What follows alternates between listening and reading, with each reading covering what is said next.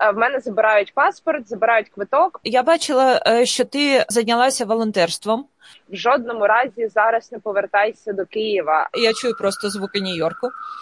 третього Вибачте. Ні, це все краще, ніж повітряна тривога, якщо чесно.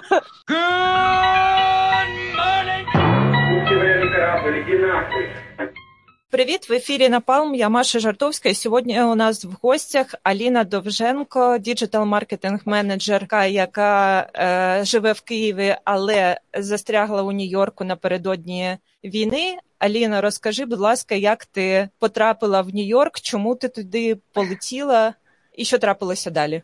Привіт, Марія. Так, я полетіла у Нью-Йорк шостого лютого. Я мала пробути тут у відпустці близько двох тижнів. Я приїхала до друзів, і я мала полетіти з Нью-Йорку двадцять першого лютого, але потім Люфтганза, здається, в мене були авіалінії, і вони постійно почали переносити рейс. Спочатку вони його відмінили, потім вони його перенесли, потім, здається, його перенесли на двадцять друге лютого. Потім його, здається, теж відмінили. Я вже погано пам'ятаю, тобто, що відбувалося з рейсами Люфтганзи, але це не працювало. І я звернулася до одного хлопця з Києва, в якого своє туристичне агентство є, і він мені допоміг потім якось перебукати квитки взагалі на інші авіалінії. І останній мій рейс, який мені дали, це були Turkish Airlines на двадцять третє лютого, двадцять третю тридцять за Нью-Йорком. Uh-huh. Ось, і я спакувала речі, попрощалася з друзями, попрощалася з Нью-Йорком, поїхала в джей еф кей. Я ще приїхала занадто рано туди, вирішила випити келих вина. До мене підсів якийсь дідусь з Алабами, який побачив в мене на столі паспорт України. Він підійшов, почав щось там розпитувати про Україну, як в нас взагалі положення і все таке інше. І, тобто, мій рівень позитивності ось цей, я пам'ятаю, що я кажу йому, що якщо я, я, я розуміла, коли я повернусь в Україну, вже буде введений воєнний стан, але ж ніхто ж не думав, що станеться повномасштабна війна. Ось я поспілкувалася з ним, спокійно собі прийшла security check і все таке інше. І найдивніше те, що буквально коли я підходила до стійки вже на посадку на рейс, мені написала моя знайома, яка мешкає в Нью-Йорку, що «Аліна, якщо в тебе є можливість не вилітати зараз до України, будь ласка, не роби цього, бо там типу щось неспокійно».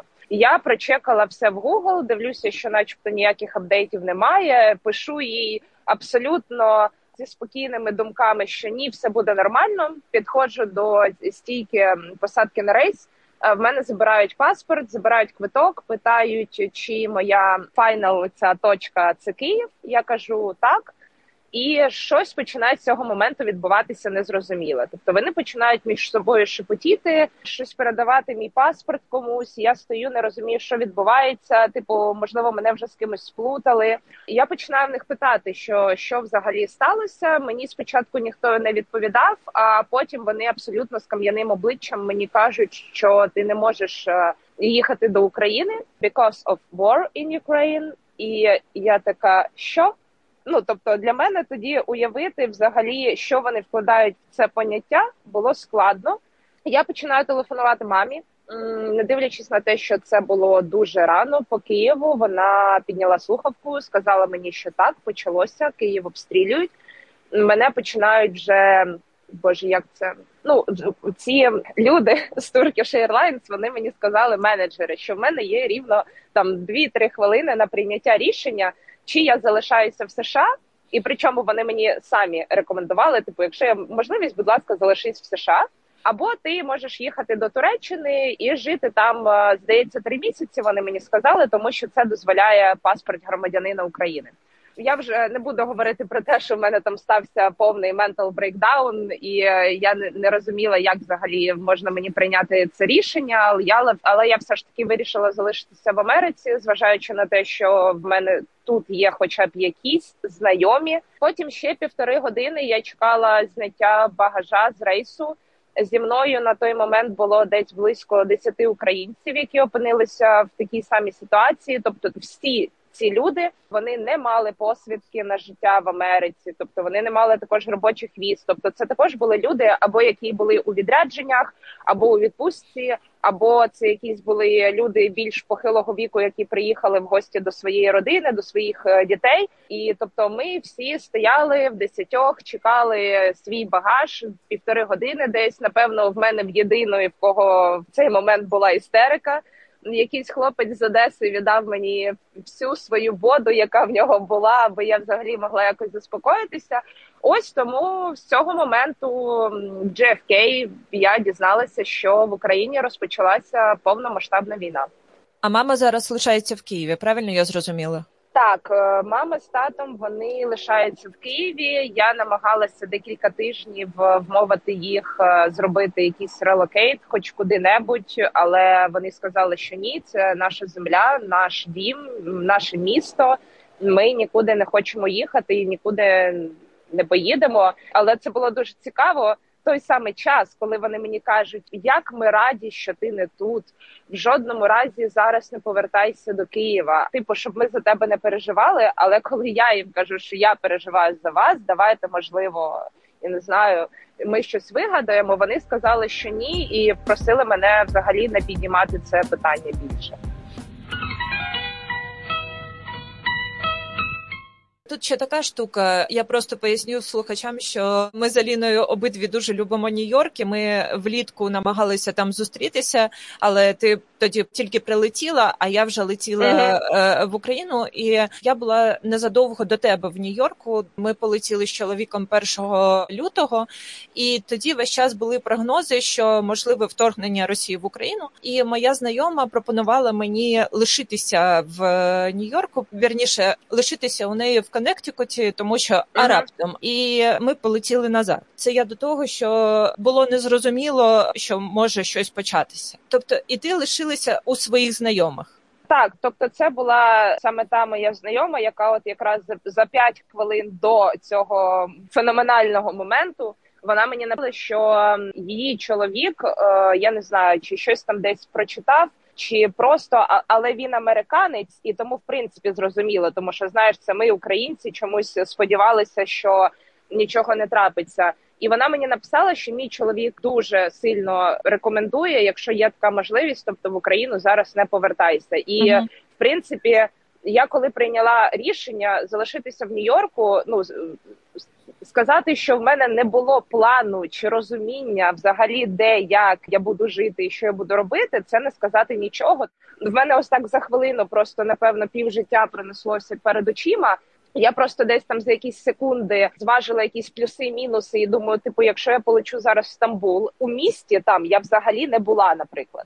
В мене точно немає там жодних знайомих. Тобто, що я буду робити там? А якщо звідти я не зможу нікуди потрапити до Європи? В мене був просто мільйон думок в голові. І я зважила на те, що це ж мій ще й десятий візит був до Нью-Йорку. Знаєш, юбилейний. Не можу просто сказати без іронії про це. І я зважила на те, що я хоча б на побутовому рівні тут розуміюся, які знайомі в мене є, тобто буду вирішувати проблеми вже, як вони будуть відбуватися в моєму житті, тобто вже не буду згадувати сильно наперед. І в той момент так, я сказала, що я залишаюсь тут, я просто відписала Каті про те, що ну тут е- така ситуація, і вона мені сама запропонувала, вона сказала, що е- бери Uber і е- їдь до нас на Манхеттен. Угу. І зараз ти залишаєшся у них фактично ці так, так. Два, два майже місяці. Ні, ні, ні. Коли два. Я була у відпустці, я це, це знаєш, життя в Нью-Йорку ділиться на коли я була у відпустці і на незрозуміло що. Я не жила з ними. Фактично я з ними ось живу вже десь місяць, господи. Ну так, вже більше місяця. Тому так, так. Чому батьки, можливо, так, якщо можна в цій ситуації сказати, що полегшено, що ти в безпеці, тому що ми теж, коли були там, здавалося, mm-hmm. що це більш страшно, тому що ти читаєш оці ці новини, і ну ми якось вже, знаєш, в Києві трохи призвичаїлися, можливо, там до повітряних тривог і таке інше. Можливо, тобі здається, що це більш страшно. Ну, дивись, я розумію повністю, як ця штука працює, тому що в мене є абсолютно там тривіальний приклад. Повернемося до чудових часів коронавірусу, коли е, ще була дуже погана ситуація, в принципі, і в Україні, і в Штатах. І я пам'ятаю, коли я минулого лютого прилітала до Америки, моїй мамі здавалося, що, не знаю, типу, я вийду з Джей Еф Кей, я одразу ж захворію коронавірусом, не знаю, помру тут, аби що. Тобто зі мною станеться все найжахливіше, що може статися, тому що десь у новинах показали, що ситуація типу з ковід в Нью-Йорку дуже погана, хоча на той самий час в Києві вона була абсолютно нічим не краща, а можливо навіть гірша. Тому я розумію, як це працює, але менше з тим, ти не можеш все одно заспокоїтися. Я бачила, що ти зайнялася волонтерством, допомагала розподіляти допомогу, тому що там було дуже багато в Нью-Йорку пікетів, і наша діаспора активізувалася. Як це, як це було зсередини? Насправді дуже швидко всі активізувалися, як ти сказала. Здається, на наступний день чи через день вже почали люди виходити на мітинги, на Таймс-сквер, вже почали організовуватися всі волонтерські організації, і більш відомі, як «Разом по Україні», і вже якісь там локальні невеликі організації, які починали збирати кошти, починали збирати гуманітарну допомогу для України. І тому цього було дуже багато. Я шукала різні організації, яким потрібні там зайві руки, щоб прийти і купувати гуманітарну допомогу, не гуманітарну допомогу. Тобто, ну, дуже багато всього відбувалося, і мені здається, що, ну, люди дійсно дуже швидко активізувалися і почали збирати допомогу Україні, почали виходити на мітинги, почали говорити з пресою, тобто дуже активно всі тут увімкнулися. Угу. Але фактично зараз ти лишаєшся там на туристичній візі, яка не дозволяє робити взагалі нічого, окрім так. перебувати в Штатах шість місяців. Вона не дозволяє ані працювати, ані зняти житло, ані щось інше. Тобто в третього березня, ой, я, я, я чую просто звуки Нью-Йорку, третього... Вибачте. Ні, це все краще, ніж повітряна тривога, якщо чесно. третього березня адміністрація президента фактично анонсує цей тимчасовий mm-hmm. статус захисту, і досі не відбувається взагалі нічого. України немає в списках країн, громадяни якої можуть подати на цей статус. До того Штати зробили це тільки для тих громадян, які станом на першого березня опинилися в США. Власне, це ти. Ти дізнавалася про ці умови, тому що я знаю, що були консультації юристів зараз. І як це влаштоване? Так, добре, почну з самого початку. Все абсолютно вірно ти сказала. Тобто я сюди влетіла з візою Бі один, Бі два з штампом до серпня місяця. Тобто я можу, типу, безпроблемно перебувати тут до серпня, але дійсно, окрім того, що я можу тут перебувати, легально я нічого не можу тут робити. І всі чекали, коли Америка зробить що-небудь для України. І так, дійсно, вони третього березня випустили цей Temporary Protected Status, в якому прописали, що він розповсюджується тільки на людей, які знаходилися в Америці станом на першого березня.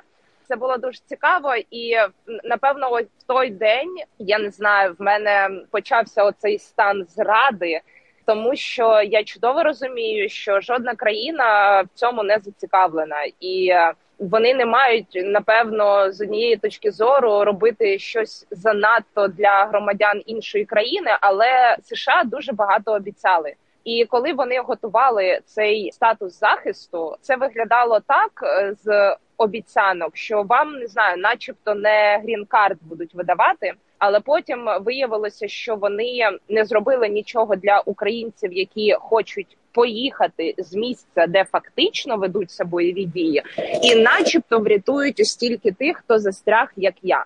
Тобто, що це взагалі також має на увазі під собою? Цей статус, він дає право легально знаходитися на території Америки протягом вісімнадцяти місяців. Отримавши цей статус, ти можеш подаватися на дозвіл на роботу, можеш подаватися на Social Security Number, можеш подаватися на Advance Parole, це посвідка, яка має дозволяти тобі в'їжджати та виїжджати з країни. Це абсолютно ніяк не змінює твій статус тут, ніяк не впливає на твій статус тут. Цей статус, він не надає там, типу, жодних преференцій, якщо ти захочеш, наприклад, мігрувати сюди. Ще й коштує близько шістсот доларів. І найсмішніше те, що коли, наприклад, ти виграєш грін-карт через цю лотерею, то збір всіх цих документів, він коштує дешевше, ніж Temporary Protected Status, який фактично не дає тобі нічого. І в той момент, ну, типу, для мене це дійсно відчувалося як якась така, ну, не знаю, певна зрада, тому що я розумію, як працює типу все тут, тому що США – це дійсно дуже велика така бюрократична машина, тобто тут не приймається нічого швидко. Але, але, але, але, тобто було дуже багато обіцянок для України, але загалом дійсно станом на яке вже сьогодні двадцять дев'яте березня, на станом на двадцять дев'яте березня незрозуміло, коли Україну внесуть в список. Я за цей час мала консультації, напевно, з дванадцятьма адвокатами, половина з яких також не розуміє, як це буде працювати, які це має зайняти терміни. Плюс-мінус мені говорили, що навіть якщо цей статус приймуть, все одно строк очікування буде близько шести місяців. Але тоді це взагалі немає жодної логіки приймати тоді цей статус, якщо шість місяців я і так можу знаходитися тут по туристичній візі. Нащо я буду шість місяців чекати статус, якщо протягом всього цього часу я все одно не можу знову-таки робити абсолютно нічого. Тому це все виглядає, ну, м'яко кажучи, трохи дивно і, м'яко кажучи, трохи мало життя. Здатно. Я не знаю, як це життєздатно, так, так. Тобто ти не можеш працювати в очікуванні нього?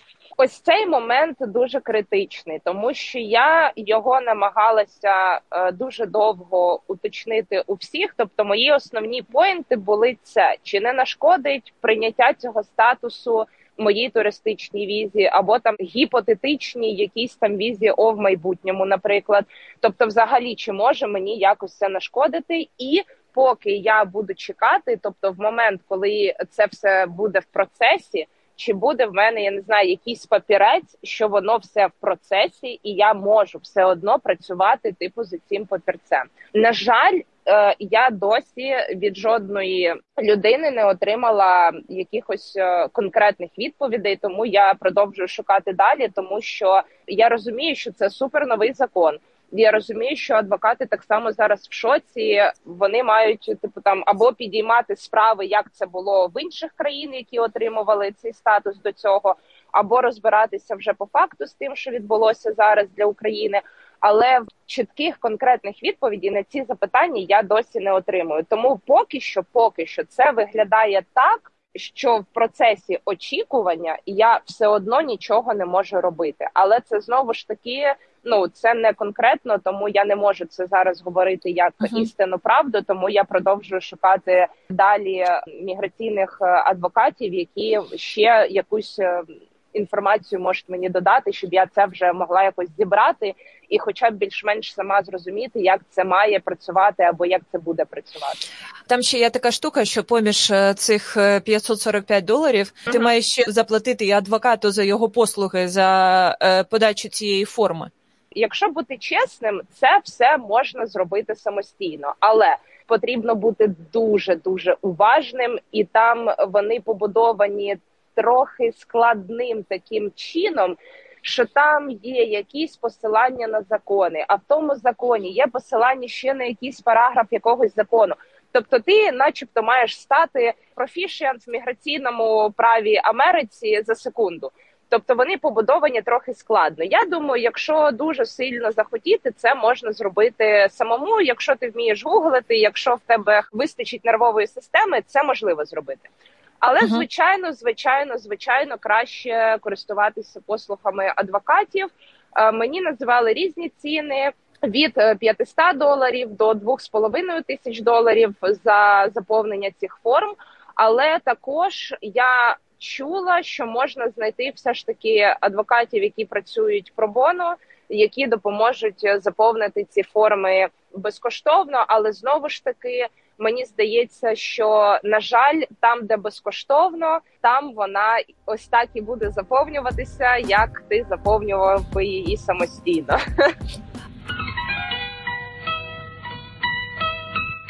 Ви якось не кооперуєтеся з цими людьми, з якими ти застрягла тоді в аеропорту, тому що ну ви в схожій ситуації всі зараз там. І, можливо, ще люди, які так само опинилися в такій ситуації, як і ти. Слухай, це гарне питання, але в той момент, коли я була в джей еф кей і в мене був mental breakdown, я взагалі не подумала про те, що хоча б у когось з цих людей потрібно буде взяти контакти, мені було не до цього. Але я тут намагалася шукати по ком'юніті, тому що в мене дійсно тут є багато знайомих, плюс ось ці наші улюблені чатики, до яких я тебе додавала. Тобто я намагалася шукати через знайомих. Прям ось та, в такій самій ситуації, як в мене, я не знайшла жодної людини, щоб ось когось типу розвернули, я не знаю, на наступний день, чи в цей день, чи ще там колись. Я знайшла людей, які з Європи були, наприклад, у відрядженні у Європі в той момент, коли почалася війна, і вони просто приїхали до Америки трохи пізніше, тому що в них були також туристичні візи. Знаєш, Марія, я більше знайшла людей, які мають громадянство всім відомої нам сусідньої квартири, хотіла сказати, країни. країни, які були тут у відпустці, але з зрозумілих причин тепер вони не хочуть туди повертатися. Але, але, знову ж таки, в них громадянство іншої країни, і, як мені здається, якщо ці люди, наприклад, дуже захочуть no matter what залишитися в Америці, тобто зробити щось типу політичного притулку, uh-huh. в мене чомусь є таке внутрішнє відчуття, що вони це зможуть зараз чомусь зробити, напевно, легше та швидше, ніж громадянин України, наприклад, якщо от він захоче тут залишитися. Зараз трохи підсиплю зради, тому що я теж відслідковую всі ці форуми і бачу, що пишуть українці, вони дуже багато запитують, тому що є помилкове відчуття, що на цей тимчасовий статус захисту можуть mm-hmm. податися усі, це не так. І друга порада, за яку, якщо чесно, вже хочеться стукнути там по клавіатурі людям, які пишуть це, uh-huh. що подавайтесь на політичний притулок. Політичний притулок – це така штука, коли ти маєш довести, uh-huh. що це твоя країна якось тобі так. загрожує. Україна ніяк не загрожує взагалі її громадянам. А війна, ну парадоксальна історія, війна не є е, причиною для політичного притулку. Так. Тому дійсно, якщо там росіяни зараз, знаходячись в США, якимсь чином, там я не знаю, постами в соціальних мережах або там фоткою, як їх під руки ведуть в автозак, зможуть так. довести так, що Росія їх тіснить, у них реально більше шансів. І, окрім того, якщо я не помиляюся, то політичний притулок дає право на допомогу. Тобто вони ще можуть, в принципі, там присісти на, на якісь е, гроші від е, уряду Сполучених Штатів. Ти, коли подаєш плюс на політичний притулок, звичайно, ти там е, зависаєш тут на невизначеному кількість років, але ти одразу отримуєш той самий дозвіл на роботу, Social Security, всі оці документи, які тобі дозволяють так шукати очікувати. якусь е, нормальну роботу, так, і очікувати рішення свого кейсу. І от в той момент, це буквально декілька днів тому, я почала розуміти, що дійсно, тобто зараз всі ці люди, з якими я тут бачилася, коли я шукала українців, які застрягли в подібній ситуації, але знайшла трошки інакші кейси, скажімо так, я почала розуміти, що дійсно зараз люди з громадянством Росії мають більше шансів отримати політичний притулок і отримати документи. Тому що дійсно, я не знаю, знайди будь-яку фотографію з якимось плакатом, ну тому що, в принципі, ці люди, з якими я тут бачилася, вони були доволі притомні і uh-huh. не підтримували ніяким чином взагалі те, що робить Росія. Вони там пересварилися зі своїми батьками, які це підтримували. І я так сіла і подумала, тобто це якщо вони десь, хоча б десь, колись виходили на якийсь там мітинг, чи зараз щось десь роблять якісь дописи, то будь ласка. В іншому випадку, тобто для України це абсолютно ну, непрацююча історія, і ті права мене дуже сильно дратували перші тижні, коли ну, люди різні, люди егоїстичні, на жаль, деякі люди, але ну, мені здається, що це стосується тих, які, знаєш, і так хотіли все життя переїхати, а тут їм начебто дали якесь зелене світло, uh-huh. і такі, о, о, ось, ось, ось це, ось точно тепер потрібно переїжджати. І мене дуже дратувало, коли люди не розбираються, не знаю, в якомусь міграційному праві, в якихось деталях, в тому, як це все працює, в тому, який це складний, довготривалий і ну не дуже такий, я не знаю, білий процес, можливо. Тому що почали там писати, що ой, да там щось можна вигадати, щось можна зробити, типу можна податися на політичний притулок, зараз українці мають подаватися на політичний притулок. Я просто сиділа і дивилася на ці повідомлення в чатах, я взагалі не розуміла, як люди можуть це писати. Вони починають когось же ж водити в оману, хто дійсно в цьому не розбирається, вони починають давати якісь дуже дивні поради. Тобто, фактично, я не знаю, чи як обманути державу Америки, чи ну тобто я не розуміла, що відбувається, я не розуміла, звідки взагалі йдуть ось ці поради і навіщо люди це роблять. І дійсно відкрийте будь-який сайт, який вам скаже, що війна в законодавстві Америки – це взагалі не кейс для політичного притулку. Так, і ще у нас є е, інша штука, у нас є анонсовані теплі обійми. З твоїми словами, я, в принципі, розумію, що жодних теплих обійм там не відбувається, але є ще штука з гуманітарним паролем, який взагалі не зрозуміло, як працюватиме. Тобто, якщо ми приблизно хоча б можемо розуміти, як може працювати тимчасовий статус захисту, uh-huh. то е, в цьому випадку є кілька складових. Перше, що це може бути якесь воз'єднання родин, тобто якщо у мене є родичі в Штатах, вони uh-huh. теоретично можуть мене забрати, а насправді таких запитів величезна кількість, тому що я вже дивлюся кейси, коли син забирає маму з України, а ця мама вимушена переходити кордон з Мексикою, тому що там є якийсь такий зелений коридор, але це реально три кола пекла. Це перша історія, а друга історія, що нібито якісь групи можуть туди забирати на кшталт ЛГБТ або там журналісти, але взагалі не зрозуміло, як uh-huh. це працюватиме, і всі дуже чекають цього гуманітарного паролю, але анонсовано це для сто тисяч українців, наскільки ми зрозуміли. Uh-huh. Там всередині, можливо, якось це обговорюється зараз в діаспорі, чи ти не знаєш такого? Чесно кажучи, я не чула ніяких деталей стосовно гуманітарного паролю. Звичайно, дуже багато питань обговорюється, але це більше також питання, типу, як що зробити, а якщо в мене грін-карт, а як, типу, мені забрати маму чи брата, бо в мене громадянство, як мені там забрати, не знаю, сестру чи ще когось. Щодо гуманітарного паролю, я не сильно сама зрозуміла, як це буде працювати, але якщо я зрозуміла з того мінімуму, що я бачила і чула, то це якась така історія, коли ти приїхав на кордон без нічого і прямо на кордоні просиш, типу, притулку. Чесно кажучи, деталей стосовно цього не знаю, але, але за цей місяць моїм двом знайомим з України, які тут живуть вже хтось там п'ять-сім років, вдалося вивезти сюди своїх батьків, uh-huh. але в мого знайомого в мами була туристична віза, тобто, в принципі, це не, ну, не було складно, він просто її купив квиток, і вона прилетіла сюди до Нью-Йорку, а інша знайома вивезла маму з Києва спочатку до Польщі, в неї не було американської візи. Вона в Польщі зробила туристичну візу, і ось декілька днів назад її мама прилетіла до Америки. Угу. До речі, це та штука, яку я теж читаю, що зараз дуже багато українців намагаються зробити туристичні візи в Польщі, але щодо туристичної візи, то ти швидко маєш довести, ну, наприклад, я пам'ятаю, нас з чоловіком, ми робили туристичні візи ще дві тисячі шістнадцятого року, нас запитували взагалі, які у нас марки машин.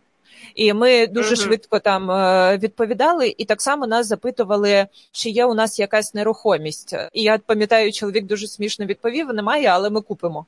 А, ну, в, в принципі, офіцери вже розуміють за анкетою, там, дадуть вони тобі або ні, mm-hmm. у них можуть бути уточнюючі питання. Але на туристичну візу ти маєш довести, що ти повернешся в країну.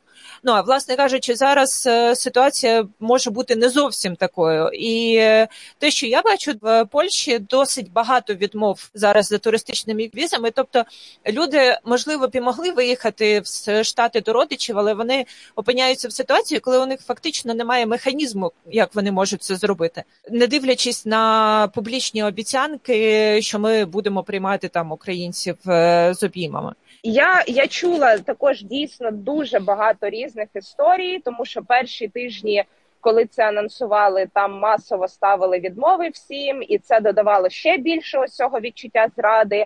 Потім начебто вже пішла якась хвиля, коли почали видавати візи. У мене є знайомі люди, які все ж таки змогли отримати ці візи. Але там був такий момент, що якщо я не помиляюся, тобто це, знаєш, як... Вибач, я ось це слово українською не знаю, це як негласне правило. Uh-huh. Ось коли, от це негласне правило, коли ти подаєшся в мирні часи, дійсно, тобто ти маєш довести, що ти за будь-яких обставин повернешся. Якщо в тебе є там родичі в Америці, це, типу, навіть гірше сприймалося, що ось начебто тобі там буде за когось зачепитися, а раптом ти ось все життя просто мріяв, я не знаю, як нелегал переїхати до Америки. Ну, але зрозуміло, так робить кожна країна, бо вони тебе одразу розглядають як потенційного мігранта. Але коли вони анонсували ось ці туристичні візи в Європі, здається, вони говорили про те, що вони будуть віддавати перевагу тим людям, у яких є тут родичі, або які мають грін-карт, або які мають вже громадянство Америки. І тобто дивись, як цікаво повернулася ситуація. Угу. Так. Але при цьому доведи, що ти повернешся. Ну, це було дуже дивне рішення, як мені здається, з точки зору США, типу почати видавати туристичні візи, розуміючи, що подача на цю візу далеко не ціль туризму. Ну, типу, дуже дивно. Мені здається, краще б вони більш прискорено зайнялися цими тимчасовими статусами захисту або прискоренню воз'єднання з сім'єю. Не знаю, тобто мені для мене це рішення видалося дуже дивним, а ще потім, коли я почала чути ось ці масові відмови, але знову ж таки, знову ж таки, ми не знаємо, що там відбувалося всередині посольства, можливо, дійсно люди там, ну, почали щось неймовірне говорити, і тому, типу, ти не дивуєшся, чому так сталося, тому що, ну, насправді, кожна ситуація індивідуальна, і ми не знаємо дійсно, що там говорили люди. Можливо, вони там прийшли і почали казати, що от не знаю, там я тут вже зібрав всі свої клуночки і хочу починати нове життя в Америці. У нас е, лишається трошки часу, і одне mm-hmm. з останніх питань, які я тобі хотіла поставити, я бачила в Фейсбуці, коли ти пишеш пости про свою ситуацію, закиди, що чому ти ниєш, не так погано mm-hmm. там застрягти в Нью-Йорку. Але тут і мені хочеться сказати, що одна справа, коли ти прилітаєш в Штати як турист, який там mm-hmm. збирається сходити на шопінг, зустрітися зі своїми знайомими, погуляти містом, а зовсім інша справа, коли тобі потрібно на щось жити і знімати якесь житло. А житло, якщо щодо їжі, ми там можемо говорити, що за бажанням можна там плюс-мінус викрутитися з цінами mm-hmm. там Києва, якщо там економити, то uh-huh. житло – це, це найбільша взагалі стаття, і тут говорити про те, що, ну, окей, ти застрягла в Нью-Йорку, і там, чому ти не їш? Чи є у тебе, можливо, якесь розуміння або якийсь план, що робити далі? Що ти плануєш е, в очікуванні, або, можливо, будеш е, продлівати е, туристичну візу? Ну, дивись, насправді, якщо подивитися глобально, то, типу, до серпня я можу взагалі, ну, особливо не нервувати. Тобто, uh-huh. поки я не порушую абсолютно ніяких законів тим, що я просто тут перебуваю.